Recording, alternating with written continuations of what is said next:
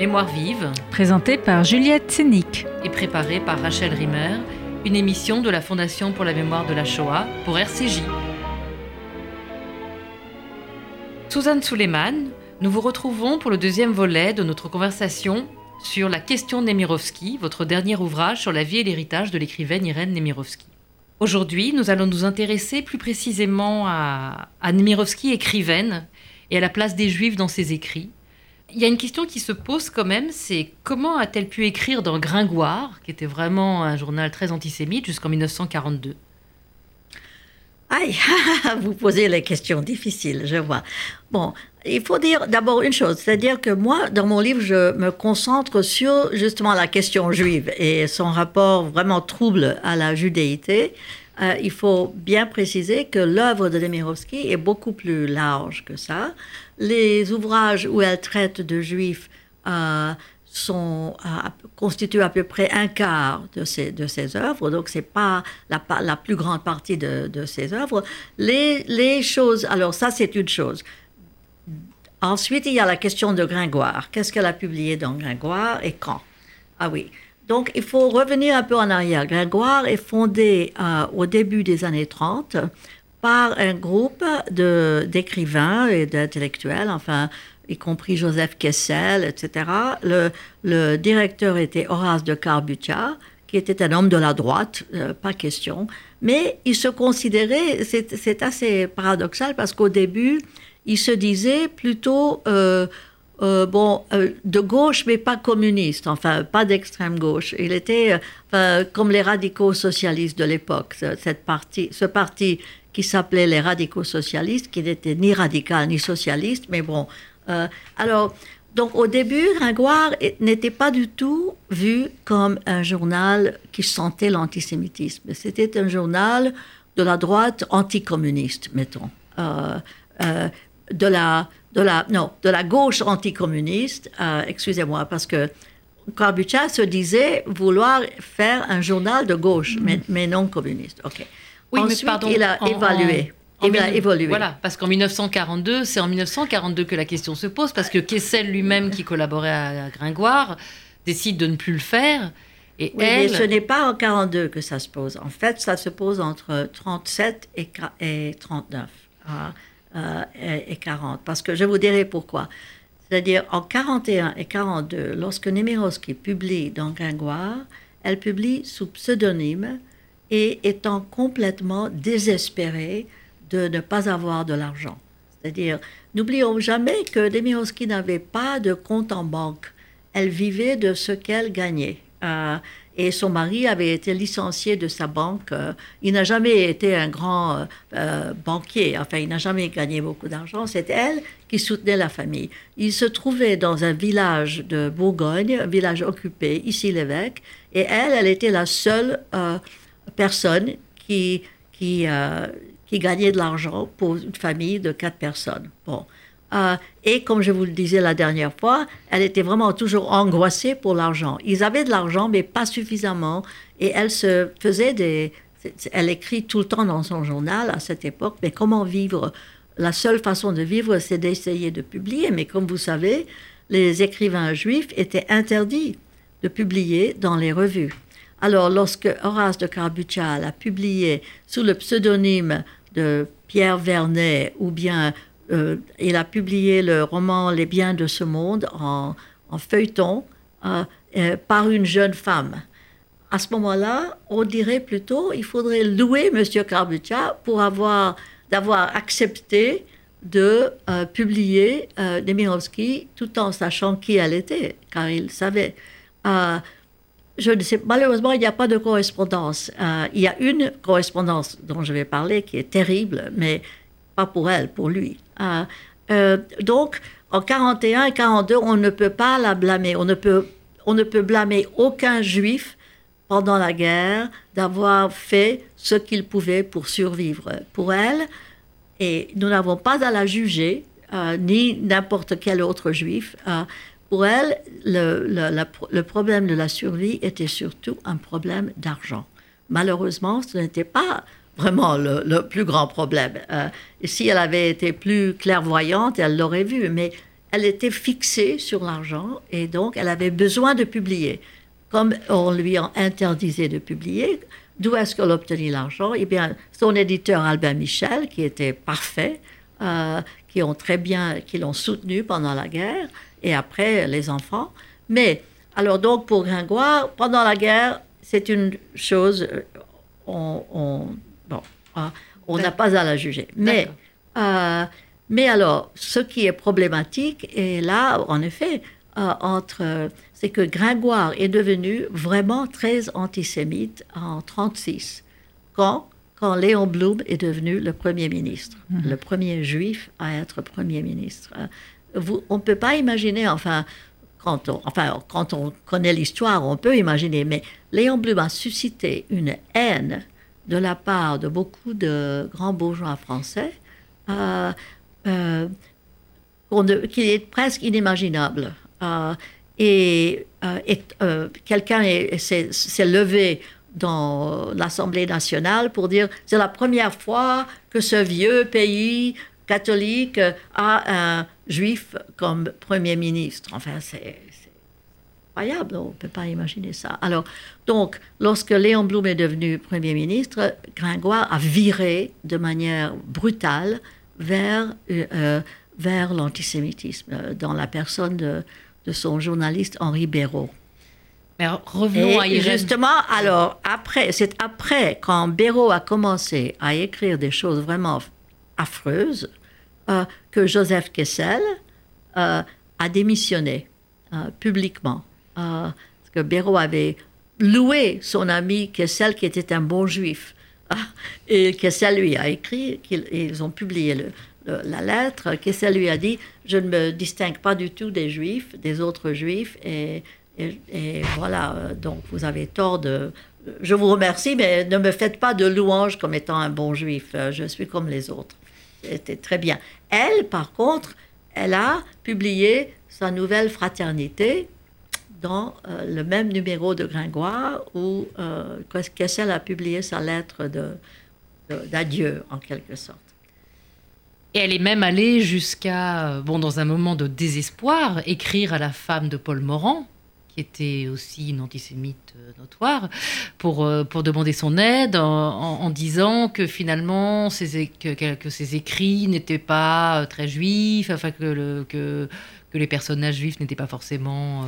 C'est pas elle qui a écrit ça. Là ah. aussi, la personne qui a écrit à Madame Morand, elle a écrit à Hélène Morand, oui, mais elle a, elle, elle, elle, a écrit à, à, Hélène Morand pour lui demander de l'aider à obtenir la permission de faire un voyage à Paris. Mhm. Parce que, comme vous savez, les Juifs étaient interdits de voyager à moins d'avoir un permis de voyager, euh, surtout les Juifs étrangers. Alors, euh, donc, elle voulait absolument monter à Paris, prendre le train, euh, et elle a, pour une raison incompréhensible à moi, elle s'est tournée vers Hélène Morand, enfin, parce qu'elle savait bien que Hélène Morand connaissait beaucoup d'Allemands. Alors, donc, euh, j'imagine beaucoup d'officiers allemands, euh, comme elle fréquentait les, les, officiers allemands, comme tous les, comme beaucoup d'écrivains français restés à Paris. Euh, eh bien, donc, euh, euh, Irène lui écrit Hélène Morand ne l'a pas aidé du tout. Enfin, bon. mais c'est après, quand, Irène a été déportée, c'est à ce moment-là que son mari, Michel, devient comme fou. et on ne peut pas, enfin, on ne peut pas tellement s'en étonner. il devient comme, comme un fou en voulant écrire à tout le monde. Il a écrit à Otto Abetz il a envoyé la lettre à l'éditeur de Demirovski, André Sabatier, en disant Est-ce que, est que vous pouvez le faire transmettre à M. Abetz C'est Otto Abetz, l'ambassadeur allemand, enfin le, le représentant des nazis à Paris, à qui il écrit en disant Oui, ma femme est, est née juive, mais elle ne l'est plus, et puis elle n'a jamais été très gentille avec les juifs dans ses romans écoutez, si vous, si vous étiez dans sa est-ce qu'on va lui jeter la première pierre? Non. Comme sa femme vient d'être déportée à Auschwitz? Enfin, franchement, euh, je trouve que euh, il faut. C'est-à-dire que j'essaie quand même dans mon livre à la fois de ne rien cacher euh, des actions de Nemirovsky que nous pouvons considérer aujourd'hui ou toujours comme déplorables, si on veut, ou comme regrettables, que nous n'aurions pas fait, peut-être, nous disons-nous, peut-être, mais peut-être que qui sait ce que nous aurions fait. Et, et je voulais quand même être je ne voulais rien cacher, mais je voulais aussi éviter les jugements simplistes. posteriori, oui, oui c'est ça ce que vous faites qui est extraordinaire. Hein. Vous nous remettez à chaque fois euh, quels sont ses choix, quels sont les choix qu'elle avait à ce moment-là, quelle était la marge de manœuvre, quels sont les choix qu'ont fait les autres autour d'elle? Et à chaque fois, bah, ça nous éclaire parce qu'on se dit, bah oui, effectivement, euh, euh, d'autres avaient exactement fait comme elle ou, auraient pensé comme elle. Et justement, enfin, puisqu'on parle de, des, de, de, ces lettres, euh, il y a aussi euh, le, moment où elle écrit à Pétain, là aussi, quand, a, posteriori, on se dit, mais c'est pas possible, comment on peut écrire à Pétain? Et puis en même temps, voilà, vous, vous, vous, nous reparlez d'Emmanuel Berle, qui lui, à la même époque, euh, aussi a, fait de discours pour Pétain ce n'est pas exactement la même chose. Emmanuel Berle, euh, pendant plusieurs années avant, euh, avant euh, la guerre, avait déjà écrit beaucoup de choses contre l'immigration. Enfin, lui aussi avait beaucoup évolué parce que quand il avait été directeur de Marianne, Marianne était un journal de gauche en fait. Hein. Et donc après, il a commencé un autre, il a, il a fait un autre journal. Et d'ailleurs, Olivier Philipponin en parle dans son, sa biographie euh, qui vient de sortir. Euh, eh bien, Berle a, pendant plusieurs années, donc, écrit des articles contre l'immigration, contre les émigrés, les immigrés, y compris les juifs. Mais bon, il n'était pas, il décrivait pas le mot juif, mais il était contre trop d'étrangers en France. Bon, disons.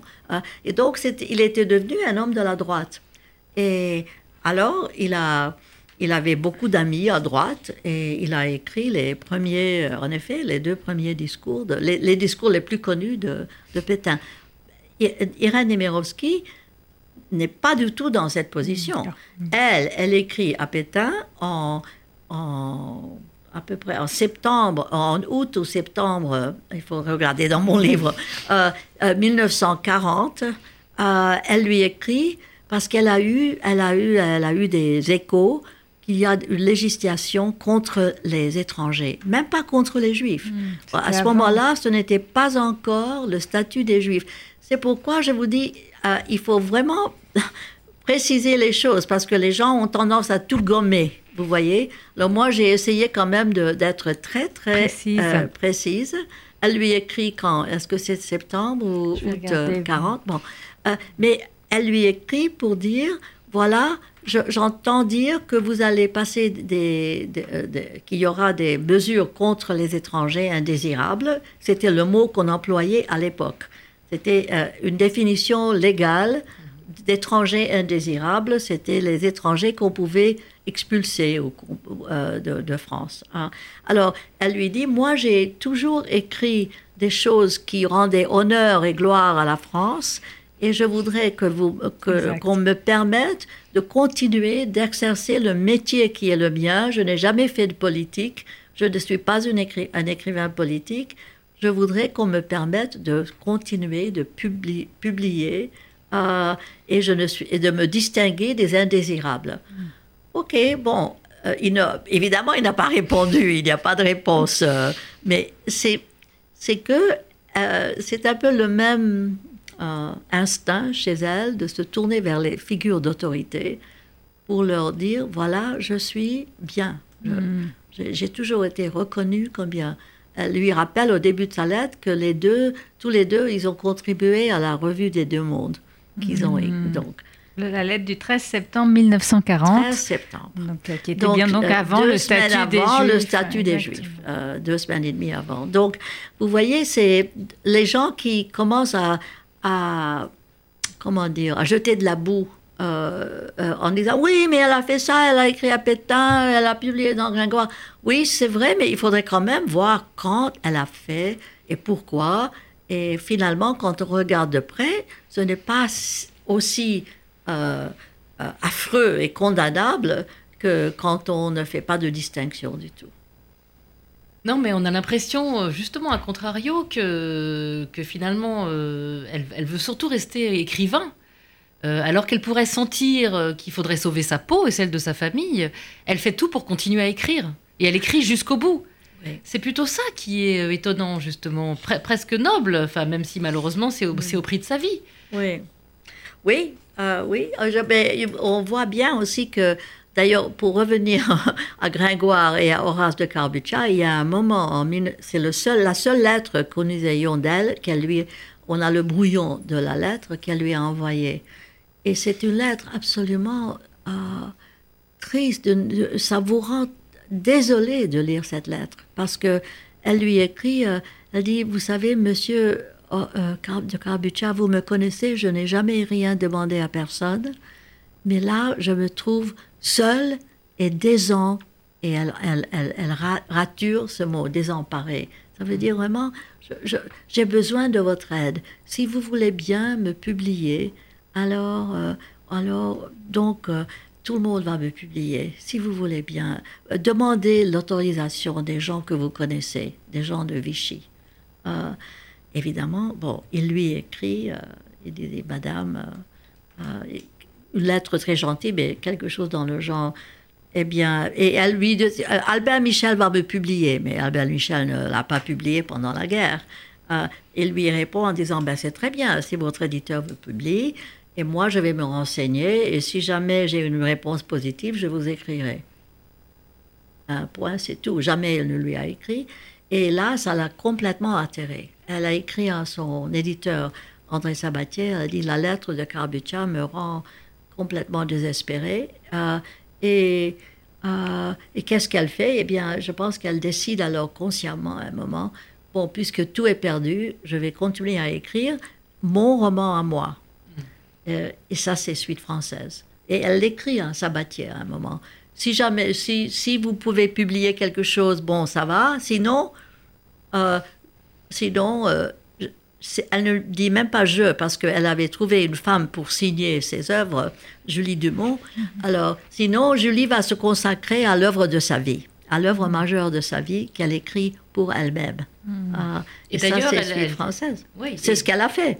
C'est, exactement ce qu'elle a fait. Alors bon, évidemment, même Elisabeth, sa fille, lui a reproché de n'avoir pas voulu sauver la famille. Mais vous savez, quand on pense à ce qu'il aurait fallu faire pour un mari malade, euh, deux enfants de assez bas âge, qu'est-ce qu'il aurait pu Est-ce qu'elle aurait, elle aurait pu traverser la ligne de démarcation pour aller en zone non occupée, mais ce n'était pas une garantie non plus. Euh, euh, enfin, disons que elle avait des choix. Elle a fait le choix de rester et d'écrire. Et comme elle dit à Sabatier, j'écris beaucoup. Ce seront sans doute des œuvres posthumes, mais cela fait passer le temps. Ok, alors, si on veut la C'est vrai que sa condamner. fille était très sévère. hein. Elle a dit son aveuglement était criminel. C'est quand même. Oui, euh, elle, le dit, elle, elle dit ça dans une, un entretien après la publication de son livre. Oui. Ah, oui. est- Enfin, ouais, mais bon, après, on comprend, on peut Ben, je- comprendre je ne aussi. pense pas D'ailleurs, vous nous éclairez beaucoup hein, sur le, le rapport euh, de, de sa fille à sa mère, comment elle aussi, elle a évolué finalement dans, dans son, Oui. dans sa compréhension de, de l'histoire. Enfin, la, la fille ayant eu aussi, parce que voilà, il y a la déportation qui bien sûr est tragique, mais on, on le sait aussi, les, les enfants de déportés, euh, euh, c'est voilà, ont vécu. euh, souvent n'ont pas voulu parler. Et justement, ni Denise, ni euh, Elisabeth, ni l'aînée, ni la cadette n'ont parlé de, de ça, de, le- de la déportation de leurs parents, jusqu'à très tard dans leur vie. Elisabeth, c'était en 79. euh, Donc, elle avait euh, 40, euh, quar- 40 euh, et deux ans quand elle a publié euh, une lettre dans Le Monde où elle disait pour la première fois Je suis la fille de- d'un écrivaine déportée, euh, etc. Et c'est à ce moment-là qu'elle a vraiment commencé à se, se voir comme euh, juive. Et Denise encore plus longtemps. Et il y avait une question qui se posait justement sur ce roman, Suite française, qui est son œuvre posthume. C'est pourquoi, alors qu'il est question, euh, alors qu'en fait, c'est un ouvrage qui a été écrit euh, en 1940, euh, quand Vichy commençait à adopter. 41, euh, oui, et 40 42 même. Elle 42, voilà. Et il n'est pas question des Juifs du tout et de leur persécution dans, dans ce roman posthume. Oui, on a, on, a beaucoup parlé, on a beaucoup parlé de ça.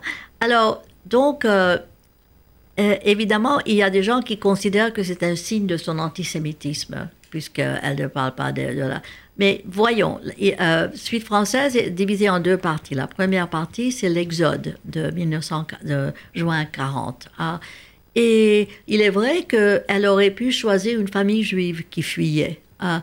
Mais euh, il y a des gens qui ont étudié cela de plus près que moi. Euh, mais par exemple, euh, Léon Vert, qui a écrit son, Les 44 jours, n'est-ce pas? Il ne parle jamais du fait d'être juif. Enfin, c'est-à-dire l'exode concernait les Français. Tous les Français. Les tous les Français. Donc, les Français juifs ne se, ne se démarquaient pas. Euh, euh, pourquoi se démarquaient-ils? Tous les Français fuyaient, etc. Bon, c'était avant l'armistice même. donc, on pourrait dire que elle aurait pu choisir des personnages juifs, mais elle ne l'a pas fait. Euh, ok. Et dans la deuxième partie, euh, il y avait euh, un petit village occupé où peut-être qu'il n'y avait pas de juifs dans le village. Évidemment, elle, elle était dans un village pareil, elle était la juive. Et justement, ça me mène à ma position paradoxale, qui est que la suite française a un personnage juif mais ce n'est pas un personnage identifié, mais il est omniprésent. Et c'est le narrateur.